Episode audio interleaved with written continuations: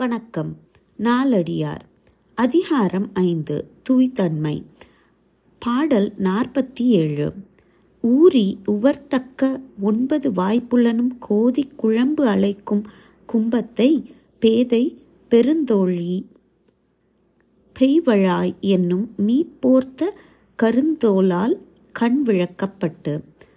விளக்கம்.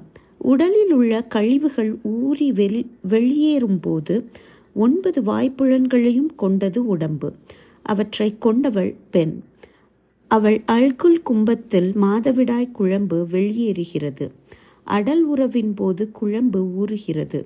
இந்த கும்பம் கொண்டவளை பேதை பெருந்தோழி பெய்வழை என்றெல்லாம் போற்றுகின்றன. கருமையான தோலை உடைய கண் விளக்கு வைத்து பார்த்துவிட்டு சொல்கிறோம். சரியா? English meaning.